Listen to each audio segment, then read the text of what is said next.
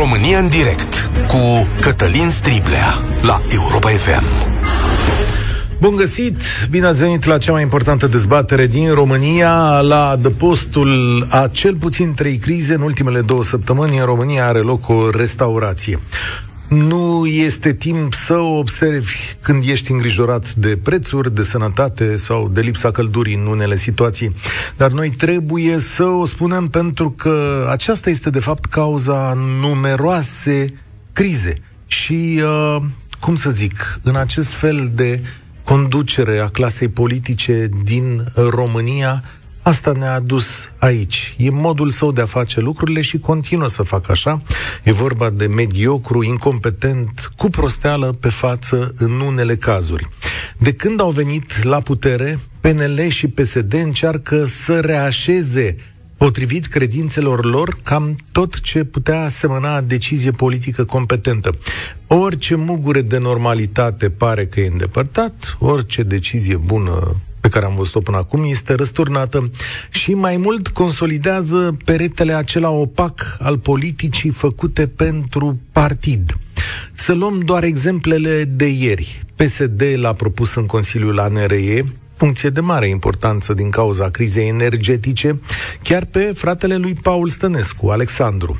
Domnul Stănescu este de profesie mecanic agricol, dar are o mare calitate – nu a mai avut loc pe listele parlamentare, a spus domnul Ciolacu, justificând numirea sa, adică a rămas fără colegi, cum ar fi spus domnul Caragiale. În aceeași zi s-a mai întâmplat ceva. CSM l-a exclus din magistratură pe Cristian Danileț, un judecător atipic, dar care a fost una dintre vocile reformatoare ale justiției din România și unul care a susținut desfințarea SIJ. Motivul înlăturării este legat de postarea mai multor filme pe TikTok, în care magistratul face karate sau taie un gard viu cu o foarfecă electrică. Mai fusese sancționat în trecut pentru lucruri asemănătoare. Între timp, judecătoare sau judecători cu opinii politice pe Facebook sau chiar în studiouri TV sunt bine mersi. O decizie cumpănită, justă sau un semnal pentru colegii care mai au de spus ceva? Ce se vorbește în aceste zile este că CSM, sau se vorbește mai puțin în aceste zile, este că CSM a schimbat regulile privind expunerea publică a magistraților, transformându-le într-unele absurde, rigide. De exemplu, magistrat nu mai poate concura la competiții sportive de amatori. E ca și cum ai pregătit terenul pentru o vânătoare în continuare. Dar să închidem această paranteză și să constatăm că lucrurile astea se întâmplă în absența suverană a președintelui Iohannis. Sau poate cu aprobarea sa? Cine mai știe ce gândește președintele Iohannis. Să nu știe oare domnul președinte denumirea lui Florin Roman și plagiatul său? Sau de ceilalți trei membri ai cabinetului suspectați de plagiat? Cu siguranță știe domnul președinte și despre domnul Neacșu, secretarul general al guvernului, cu o condamnare la activ, sau denumirea doamnei Vicol la șefia Comisiei Juridice din Cameră, deși contractele sale profesionale ar fi îndrumat la rezervă, așa, o serie de dezvăluiri ridică semne de întrebare și asupra afacerilor familiei. Oare acesta să fie scopul marii coaliții, acestei mari coaliții din România, cea mai mare forță politică vreodată de la noi, gestionară pe o sumă uriașă de bani, dar care nu vrea nici cum să treacă spre zona normalității competente, oneste și meritoase, dacă vreți. Cele două partide care ar fi putut transforma România de la Constituție până la asfaltul de la sate sunt într-o cursă inversă societății. Așa că eu vă întreb astăzi la 0372069599, hai să le repet totuși, 0372069599, cum primiți acest șir de măsuri pe care le-am evocat aici? Ce vă îngrijorează, de fapt, cel mai tare la ele? Sau poate nu mai e nimic de îngrijorat? De ce nu mai reacționează societatea civilă, lumea, de ce îi pare că e un pic de apatie. Și vă mai întreb așa, după vot, proteste și presiune socială majoră, ce semnale mai pot da alegătorii astăzi politicienilor? Cum să-i mai înduplece și cum să le mai arate, domnule, uite, ăsta e drumul spre normalitate. Ce s-ar mai putea face în această situație?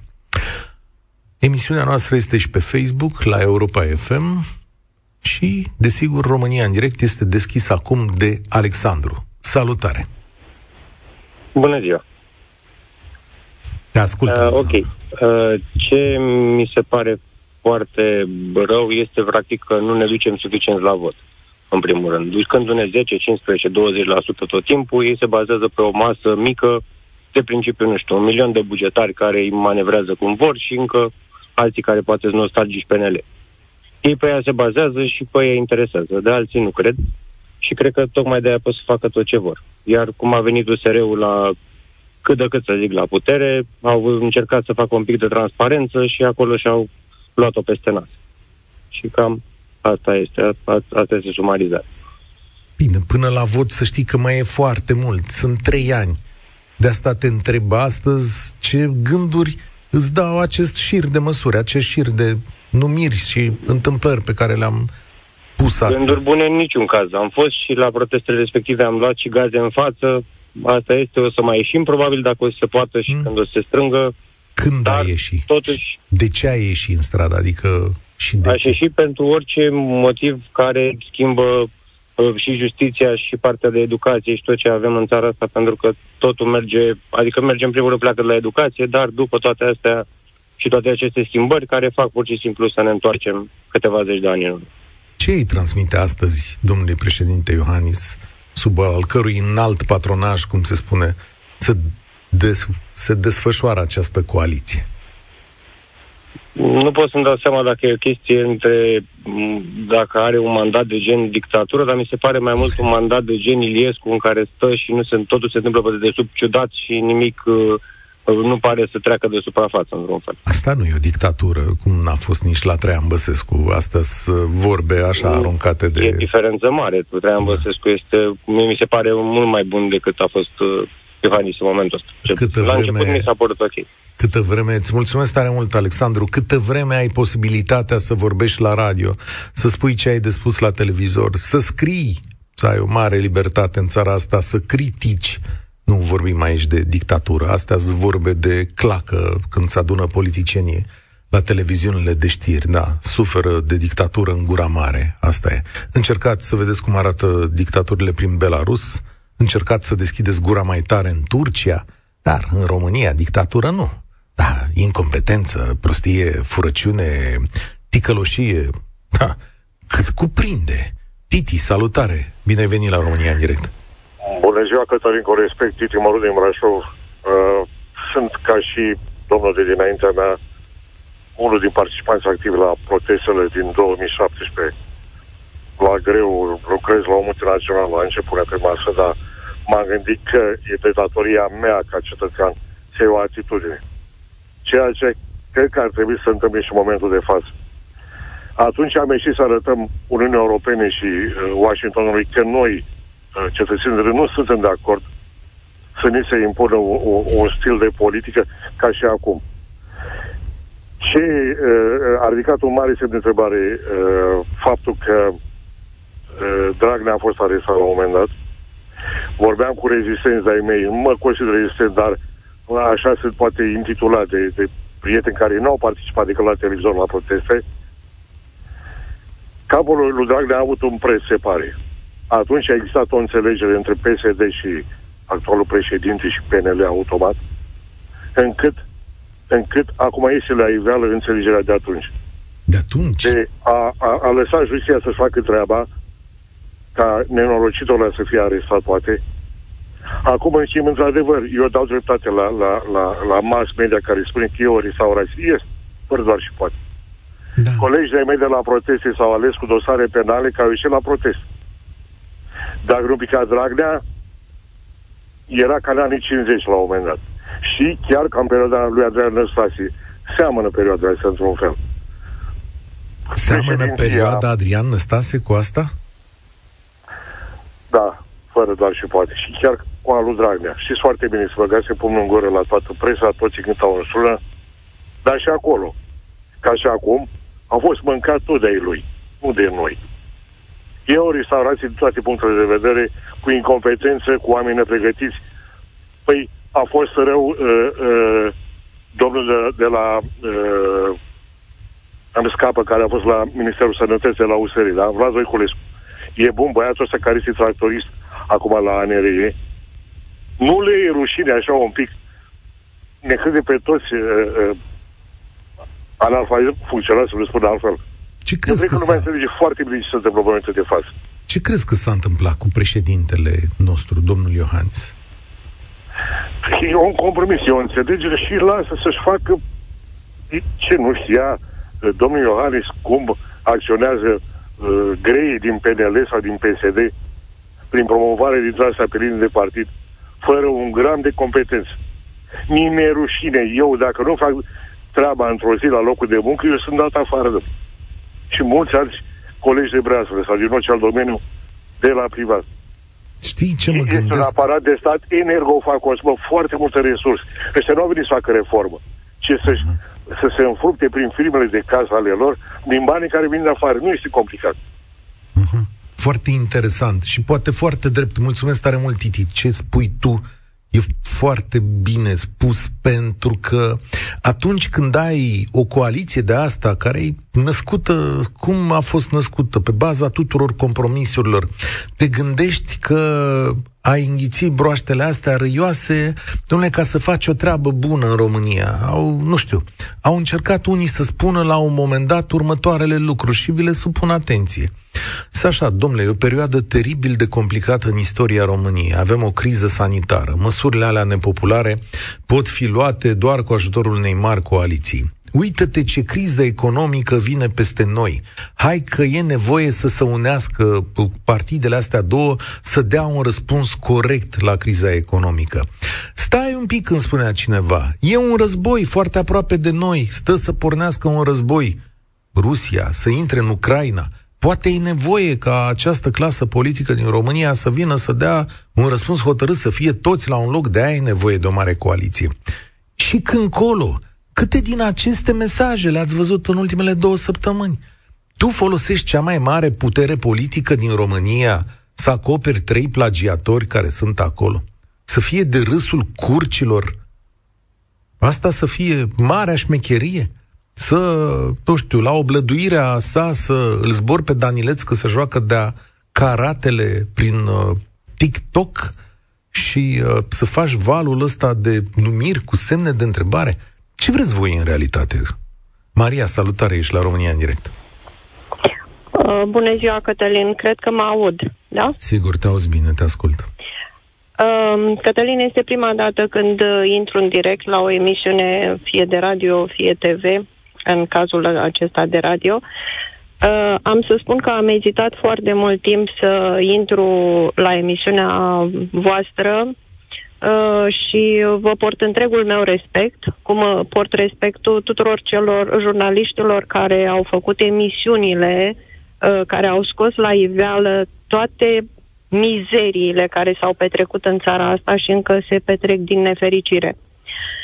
Uh, și am ezitat să intru pentru că uh, mă gândeam, uh, domnule, bine, vorbim uh, o grămadă de oameni și ne expunem părerile uh, care mai de care mai pertinente și mai reale și până la urmă, de la Revoluție încoace, uh, nu numai că nu s-a întâmplat absolut nimic bine, ci lucrurile au mers din rău în mai rău.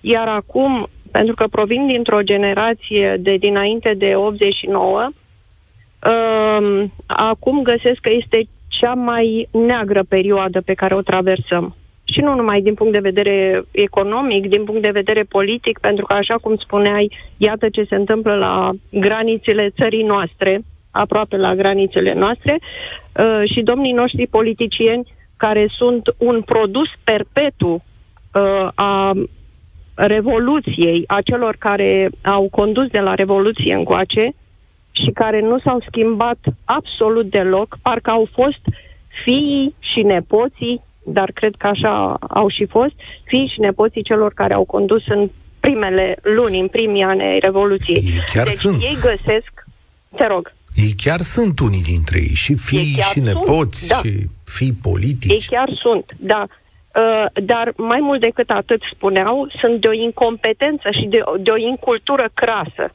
În viața mea n-am văzut așa ceva. Și este oripilant pentru că, uh, din păcate, uh, copiii noștri, nepoții noștri, iau exemplul, exemplul prost. Vreau să zic că, domnule, nu, poți să nu ai așa de multă carte că uh, uite, ai posibilitatea să ajungi în, uh, Am reușit în, în viață aici. Numai că asta e plătită foarte scump. Pe mine asta mă supără foarte tare. Când ani de da. zile în România s-a vorbit și s-a spus, băi, nu mai puneți tot felul de incompetenți în poziții, că la un moment dat o să vină un dezastru și o să-l plătim din greu. Ia că am plătit în sănătate cu o grămadă de oameni care da. nu pot sau nu știu să facă nimic. Ferească Dumnezeu de un război mai sus de noi, căci nu știu da ce răspunsuri poate da uh, România în situația asta. Uită-te cât de absentă este România în această dezbatere geopolitică extraordinară care se exact. întâmplă la... Uh, nu știu, știți că suntem vecini cu Rusia? Că de când Rusia, vecini pe apă, mă rog. Deci suntem da, la mică categoric. distanță de Rusia, da. avem granițe acolo, Crimea e uh, parte din... Uh... Crimea e anexată Rusiei, așa că suntem vecini cu Rusia. Da, iar oamenii aceștia continuă într-o serie de lucruri de neînțeles. L-am văzut aseară la televizor pe domnul Chelemen Hunor spunând statul român este slab. Păi, prietene, ești acolo în coaliția de da, guvernare. Da. De asta Cum? am spus, Cătălin, că este oripilant uh, ceea ce se, uh, ce se întâmplă, atitudinea lor. Eu cred că acești indivizi care se găsesc la conducerea țării uh, nu știu nici istorie, nici geografie, pentru că această pasivitate în fața a ceea ce se întâmplă lângă noi nu poate uh, fi explicată decât cu faptul că nu se bagă pentru că nu știu. Nu se bagă pentru că nu pot. Iar domnul Iohannis, apropo de întrebările pe care le pusese și uh, antevorbitorilor mei, domnul Iohannis este un tablou. Mm. Asta este. Da. După mm, vot, mm. proteste, deci lumea în România și-a făcut datoria. A votat, așa cum a votat. După care a protestat, a ieșit în stradă. A răsturnat și voturile alea. A adus și partide pă, gen AUR și gen USR. Adică Doamne, este într-o formă de uh, disperare de o parte și de alta și de a simți nevoia unor schimbări. După presiune socială, după ce s-a vorbit, ce mijloace mai sunt la îndemână Maria ca să înțeleagă și domnul Ciolacu, și domnul Iohannis, și domnul Câțu, că există lucruri care nu pot fi făcute? Nu, eu nu cred că pe principiu nu există probleme, există soluții. Și uh, aș vrea să spun că uh, soluțiile sunt în mâna noastră. Dar așa cum eu sunt un intelectual care de ani de zile puteam să mă implic în, uh, nu știu, în politică, în uh, forme de conducere ale țării, pentru că mă duce capul, ca și pe mine, sunt mulți alții. Dar am considerat uh, sau am îmbrățit am îmbrățișat uh, expresia că dacă te, mân- te bagi în tărâțe, te mănâncă porcii. Mare. Și am ales să stau deoparte. Și acum suport consecințele acestei poate nu indiferențe, n-aș vrea să-i spun indiferențe, dar neimplicare și uh, a unui privitor din afară. E Cred că soluția ar fi, Cătălin, să ne implicăm toți cei pe care ne duce capul. Suntem niște oameni cu coloană vertebrală, uh, niște oameni care știm să facem lucruri acolo unde suntem puși. Uh, cred că asta este soluția. Altă soluție nu mai. Vezi tu și ieșitul ăsta în stradă? Uh, sigur, s-au întâmplat niște lucruri, dar atât de infime, pe lângă problemele atât de mari pe care le are țara asta. Așa este, ai dreptate. Dar și pașii ei amărunți sunt dați astăzi înapoi, ei nu sunt continuați. PSD și PNL propun lucruri din trecut și asta ne va costa din nou în curând.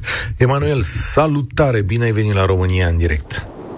Ce-ți zic toate numirile astea, toate întâmplările astea din două săptămâni, din ultimele două săptămâni?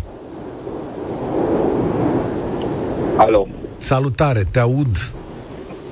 Da, te salut, Cătălin Emanuel. Um, um, ok, o să spun la întrebare, o să fiu un pic cinic. Uh, poporul își merită conducătorii. Este părerea mea personală. Uh, de la Iohannis în jos, tot ce vedem ne reprezintă. Reprezintă, de fapt, majoritatea. În orice țară, în orice sistem, că vorbim de sistem uh, educațional, sanitar, etc., majoritatea decide. Uh, asta este opinia mea personală Ce și... crezi că, stai un pic, tu crezi că alegătorii PSD au stat ei așa și s-au gândit și au zis, băi, domnul Stănescu de la agricultură e bun la ANRE? Crezi că așa gândesc alegătorii PSD? Sau că alegătorii PNL se uită și zic, aia mă a plagiat și Florin Roman, ce o mai fi și aia mare șmecherie ca plagiat? Crezi asta că e posibil? Eu mă uit în urmă și uh, analizez, sunt mai mult analist. Uh, a fost revoluția slash lovitura de stat fiecare după opinia personală din 89 și ne-am trezit uh, în fața unui capitalism timpuriu uh, fără o noțiune clară de consumatori, fără a ști să facem business, fără să știm ce vrem. Și fiecare a început să-și vadă de interesul lui. Uh, în timp s-au creat uh, această clasă politică care ne guvernează și acum. O clasă politică, din opinia mea personală, se creează în generații, în foarte mulți ani. Noi am fost nevoiți să ne creăm o clasă politică m- într-o conjunctură accelerată și a ieșit ce avem acum pe sticlă.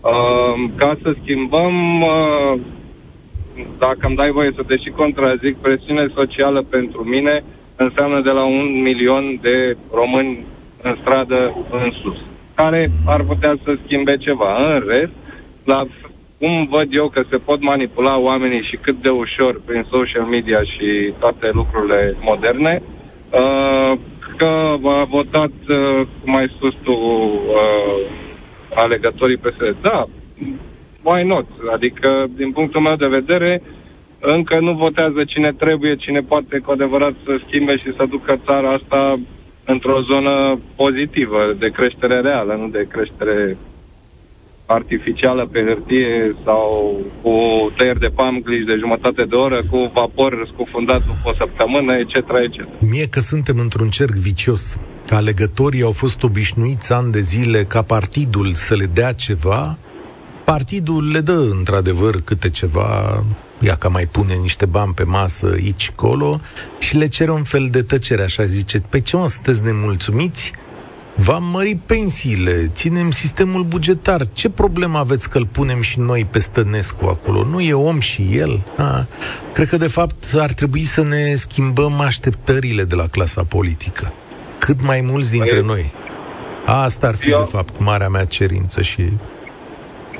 Dacă îmi dai voie, Cătălin, ar trebui să ne schimbăm așteptările de la noi. Noi fiecare, individual. Eu să știi, până cu 2-3 ani de zile mă plângeam, mă lamentam, aveam discuții aprinse cu prietenii și am văzut că nu duc nic- nicăieri. Și am ales să schimb la nivelul familiei mele abordare, mm. uh, fel de a fi uh, într-un mod mai econom, mai civilizat, mai uh, chipzuit, mai atent la oamenii din jur, mai...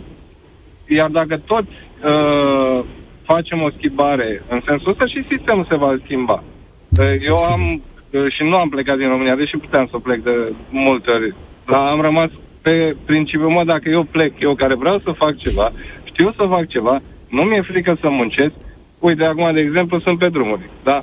Nu stau la stat sau să aștept să-mi vină uh, zăhărelul acela de care spuneai, ai remarcat foarte bine, despre acest zăhărel care suntem duși noi românii. Ar trebui să încetăm să ne mai placă acest zăhărel, să avem încredere în noi, noi mai suntem și poziționați într-o zonă de frică. Acest uh, regim comunist ne-a poziționat pe noi, părinții noștri, uh, într-o zonă de frică. Nu mai trebuie să ne fie frică, ci trebuie să avem curajul să schimbăm odată în microclimatul nostru și după aia mare. De la... Eh, stai să vezi că urmează. Lumea nu o să uite ușor ce se întâmplă acum. O să vedeți că eu îmi păstrez optimismul ca întotdeauna și uh, cred că și PSD și PNL o să învețe ceva din lecțiile următoare. Emil, salutare! tu, nu mai avem pe Emil, hai la Cătălin. Salut, Tizule! Uh, bună ziua! La toți colegii dumneavoastră de la Europa FM, bună ziua și ascultătorilor. Eu uh, aș veni cu o propunere. Te rog. Haideți să schimbăm oarecum uh, situația în țară și să trecem la monarhie. Și e, să dăm e ca și cum. E ca și cum, uh, scuză-mă, adică chiar părem uh, așa ca, ca un fel de imperiu, adică pare că avem un împărat, ca în Japonia. Uh, Uneori e nu cred, pentru că dacă ne uităm oarecum, dacă ne uităm oarecum în, uh, în timp, în istorie, așa. monarhia a făcut ceva pentru România. Nu contest. Eu cred că ar, ar schimba și acum ceva. Și primul pas, dacă ar veni monarhia, i-aș ruga să dea toate partidele astea politice la o parte și să lucreze cu uh, tehnicieni. Să aibă propriul lor da, uh, regim. S-ar face o schimbare monetară, s-ar face atunci toată lumea nouă de la zero. Uh, eu cred că ar fi un prim pas. Și atunci nu s-a, n-ar mai exista, pentru că asta din, uh, ce e acum, ce e acum, este clasă politică. Nu putem numi clasă politică. E peltea politică.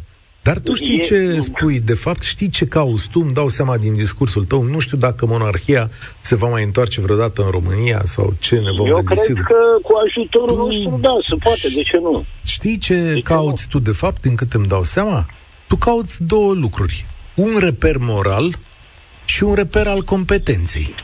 Fie că poartă numele monarhiei, fie că ar purta numele unor politicieni sau unor tehnocrați, Putem rezolva asta prin diverse metode. Dar ăsta e de fapt adevărul, că te uiți după cineva care să fie așa ca un stâlp, cum a fost regele Mihai și să spui, domnule, da, uite, asta mi-ar plăcea. Și am luat tot de la bunicul lui, care totuși a făcut ceva. Sigur venit. că da. Sigur că da. Și plus asta... a, scăpat, a scăpat de clasa politică pentru că nu, asta nu se poate numi clasă politică. Haideți să ne uităm la, la doamna Viorica Dăncilă, da? Deci l-am ales pe domnul Hanis ca ce, ca să scăpăm de doamna Viorica Dăncilă. Păi mie îmi pare rău atunci că n-am ales-o pe dânsa. Pentru că a venit cine? A venit doamna Turcan, da? Care ieșea pe post cu aceleași bâlbe. Sunteți... Haideți totuși să scăpăm de ei, odată pentru totdeauna. Și, cum au spus și antevorbitorii, cred că ar fi timpul că tot vine Crăciunul și cam ce s-a întâmplat acum 30 de ani s-a întâmplat în preajma Crăciunului, cred că ar fi timpul să luăm măsuri și să nu mai fim mi-e teamă, generații de sacrificii. Mi-e teamă că, că suntem. acest Crăciun, mi-e teamă. Cred că acest Crăciun va fi liniștit. Cred că încă nu s-au încărcat rezervele alea de răbufnire. Da, asta păi, vreau să consemnez. Da. E, și încă un lucru da, voiam să consemnez, ca să nu las, că nu-i, nu-i da. opinia mea așa. Doamna Turcan nu cred că e doamna Dăncilă. Mi se pare că are o carieră mai, mai da. cum să zic, pe care o văd mai bine în spate. Nu a apărut de nicăieri. Adevărul e că da, vârsta, vârsta, da. Da, da e diferență de vârstă. În rest, eu da. n-am văzut nicio diferență. Dar mă rog. bine, am înțeles. Mulțumesc, Tizule. Spor la treabă. Răzvan, ești la România în direct într-un moment în bună care... Ziua, domnul, bună ziua, domnul Cătălin. Ne socotim, ne socotim după vreo două săptămâni de restaurație, am îndrăznit eu să-i spun, și uh, două săptămâni în care PSD și PNL sunt neatenți la semnalele sau neatente la semnalele care vin din societate. Tu ce zici? Eu aș avea o întrebare. Cum ar putea clasa politică vreodată să mai... Com- eu am 32 de ani cum ar putea vreodată clasa politică să mai convingă o persoană ca mine să vin la vot? Eu votam PNL, nu, nu mi-e rușine să spun. Cum ar putea vreodată să mă convingă cineva să mai vin la vot? Cum? Dându-ți alte opțiuni de vot. Ce să facem acum? Alte op- Omorâm democrația opțiuni? pentru că, nu știu... Asta este Asta este marea mea dilemă, sincer să vă spun. Acum trei luni de zile ciuma roșie în sus și în jos și acum ce facem? Ne băgăm în pat împreună cu ciuma roșie. Asta că Asta, în condițiile actuale, mi se pare o problemă mai mică. Nu știu, ai, ai văzut că ți-am zis pe loc trei motive vehiculate așa de clasa politică să ne spună, domnule, până la urmă e un compromis, dar e un moment atât de greu în istoria noastră. E încât... un compromis, da. domnul Cătălin, dar haideți să vedem și partea cealaltă. Pe vremea PNL-ului, când erau cu USR-ul, da, acea coaliție, mm-hmm. să vedem și ce s-a întâmplat când a fost PNL-ul, toate schimbările de la ape și așa mai departe, tot ce s-a întâmplat, toată tevatura. Adică eu nu văd nicio soluție în țara asta, din punctul meu de vedere, orice ar spune, că ieșim în stradă. S-a ieșit în stradă, s-a gazat lumea, ancheta nu s-a rezolvat nici acum. Poate să se întâmple... Mare dreptate ai, mare dreptate Poate să se întâmple fix nimic. Indiferent și din spate, haideți să ne uităm și cine vin în spate. Păi cine vin? Copii, nepoți, fiind, cuscri, cumnate, nu ale mele, tot ale lor. da. Mi-e teamă că, de fapt, asta s-a dorit și s-a ajuns aici. Și a zis, bă, o să facem atât de multe și atât de neconforme și atât de, cum să zic, ticăloase, încât lumea la un moment dat va zice, nu se mai poate face nimic. Și sunteți prea mulți care astăzi vin și spun, uite exact acolo, domnule, nu se mai poate face nimic. Păi chiar așa, ce să facem? Are omul dreptate. Ce să, că de votat am votat. Corect. Ce spunea și antevorbitorii? Să ieșim în stradă, uh, intelectual, să luăm, să luăm poziție. Luăm poziții la radio, la televizor, în toate spațiile publice. Se iau poziții peste tot. Tot felul de poziții, în sus, în jos, într-o parte, culcat. Se schimbă ceva? Bune, pentru mine, în continuare, este absolut incredibil. Deci, domnul ministru Roman s-a dat singur în vileag, și a trimis plagiatul la cetățenii de la Libertatea, la jurnaliști, oamenii l-au identificat, au trecut două săptămâni, Ana, în orice lume normală, veneau unii mai mari, domnul Ciucă, domnul Iohannis, domnul ăla de la domnul PSD. Domnul Iohannis ar fi trebuit să Ei, iasă, pentru că domnul Iohannis aici? a fost a dat mâna cu diavolul, ca să spunem așa. Eu n-am mai auzit în ultimele Oricine. luni era ciuma roșie în sus. PSD, nu s-a mai auzit nimic de PSD la radio, trebuia la televizor. Să, trebuia să vină domnul Câmpeanu, că n-ai colega acolo pe educație să zică Florinică, amă că ți rezolvi eu treaba aia. Doamne, dar cum stăm așa? Adică ne uităm, vezi, a, asta este ceva care abrutizează societatea. Te uiți și rămâi prost și zici, bă, da, chiar vă faceți așa în răspăr? Da. Și încă o dată, din păcate eu nu cred că cineva vreodată, și dacă voi vota, hmm. voi vota și, bun, votez la următoarea lege USR-ul. Ce garanție mai am eu că acel USR nu va face cu AUR, cu PSD, cu PNL da. și așa mai departe? Păi, da, da. Ce garanții? Pentru că nu, nu există. Da. Adică dezamăgirea e o consecvență. Nu știu, eu aș vrea măcar să văd pașii aceia mărunți, să înțeleg la un moment dat și să vină și partidele astea să zică, bă, ne-am mufat, ne-am mufat, am înțeles ce avem de făcut pe aici, dar vă rog eu, nu mai veniți cu băieții ăștia, hai să luăm unii care chiar să pricep. Ce te costă așa să-l găsești pe un domn și să zici, uite domnule, du-te tu la ANR aici, că poate fi chiar o fi de treabă. În fine, îți mulțumesc tare mult, Răzvan. Marian, hai să ne auzim, ești la România în direct. Dă-ne tu o soluție Dă-ne tu o soluție. Ce să mă duc astăzi să mai spunem președintelui clasei politice? Cum te-ai face ascultat? Uh, bună ziua, bună ziua, Cătălin. Uh, să știți că eu am vrut să am același discurs aproximativ cu antelocutorul meu. Hmm. Uh, în da. sensul că situația este atât de scăpată de sub control, încât nu cred că mai avem o, o șansă. Singura șansă în care văd eu Sper să nu sune a instigare sau altceva. Yeah. Eu, ca idee, persoană fizică, aș zice, degeaba ieșim noi în stradă. Putem să ieșim, ca mai zis cineva anterior, ieșim un milion, două. Și ce se schimbă? Dăm jos guvernul actual, da? Cine vine? Să zicem că mâine vor fi uh, alegeri anticipate. Vă rog frumos să spuneți dumneavoastră pe cine ați votat. Pe cine aș vota eu? Să aveți încrederea că va face o schimbare. Pentru că de 30 de ani votăm și dacă vă uitați la televizor, uh, inclusiv la toate televiziunile apar uh, oameni care dau interviuri care au fost politicieni cu un guvern înainte, care își dau părerea despre guvernul actual. Bă, dar tu ai fost înainte la guvern. Ce ai făcut? Tu vii să-ți dai o părere acum despre guvernul actual? Ai fost patru ani. La primărie, la parlament, unde ai fost. Ce ai făcut? Eu aș fi de părere ai fost la Parlament, uh, ai fost în uh, la guvern patru ani, Dacă nu ai realizări, tu nu mai ai dreptul să participi. Depinde ce numești Iar... realizări. Știi că asta e spus în absolut Eu îmi cer scuze, am încercat, da. încerc să fiu mai puțin protocolar și o să fiu da. un pic mai direct. Adică ieșim în stradă, nu se va schimba nimic. Uh, treaba Dar este pierdută. Ieșim afară 2 milioane de români. Și ce facem? Ne batem cu jandarmeria și cu poliția care nu au nicio vină nici ei. Sunt trimiși la un ordin. Dăm Când ei stau la Vila Lac, stau în vilele lor și râd de noi. Că jandarmeria tu... și poliția se bat cu noi. Dăm nu știi ce poate mai în stradă azi... sau Dăm tu o metodă astăzi ca în guvern să nu mai fie un plagiator. Hai, uite, ai test în față, ești clasă politică, ești om, ești cetățean. Da, da. scoate un plagiator da. din guvern. Ideea este că nu le pasă de noi. Aha, Credeți okay. că dacă cineva, de exemplu, am văzut acum este grevă la nu știu ce mină, că nu le se dă respectă da. drepturile cu ieșitul la pensie. Da, Credeți că lor le pasă acum, în momentul ăsta, vai, de mine, oare ce fac oamenii? Nu le pasă deloc. Până nu este o anchetă de a televiziunii sau de a unui radio sau da, vedeți că acolo sunt probleme, atunci să mai gândesc că, bă, hai să vedem ce facem. Hai să vedem. foarte Nu le pasă nimic. Toți sunt rude acolo, iar noi, ca șansă, avem să mergem la vinele lor, să facem, să înconjurăm casa lor. Cine a dat legea cu tare? Este împotriva românilor? Da. Mergem acasă la el.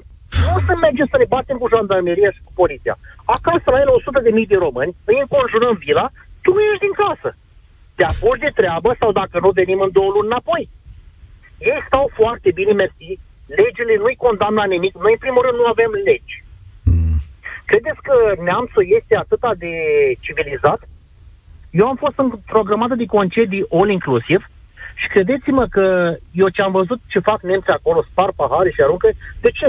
Pentru că turcile uh, le, nu le pasă. Deci vor să aibă servicii Zici că în Germania n-ar arunca. Mm. E, în Germania nu aruncă pentru că dacă te părăște cineva, asta ai luat 2-300 de euro amendă.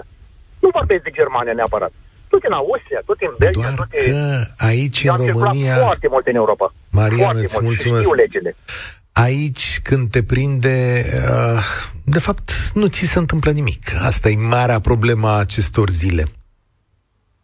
Da, trebuie să ne oprim aici. Din păcate, astăzi, îmi cer scuze pentru cine mai era pe fir, dar nu o să mai avem timp. Am vrut să vă semnalez astăzi această poveste din România pentru că sunt prea multe crize și nu știu dacă vă opriți tot timpul să vă uitați la lucrurile astea. Tot ce ni se întâmplă în ultimele două săptămâni, sub oblăduirea acestei mari coaliții, ne va costa la un moment dat. Nu neapărat pentru că e o mare coaliție sau pentru că au făcut ei un compromis politic. Nu asta e problema, stimați cetățeni. Problema este că sub acest compromis politic se continuă aceleași practici cu care ne-am învățat de ani de zile și la care ei nu mai au dezvăț. De fapt, asta e problema. Că și în aceste condiții poți să ratezi încă un moment. Dar mai vorbim despre asta. Eu sunt Cătălin Striblea, România în direct se încheie aici. Vă spun spor la treabă. Participă la România în direct de luni până joi de la ora 13 și 15 la Europa FM.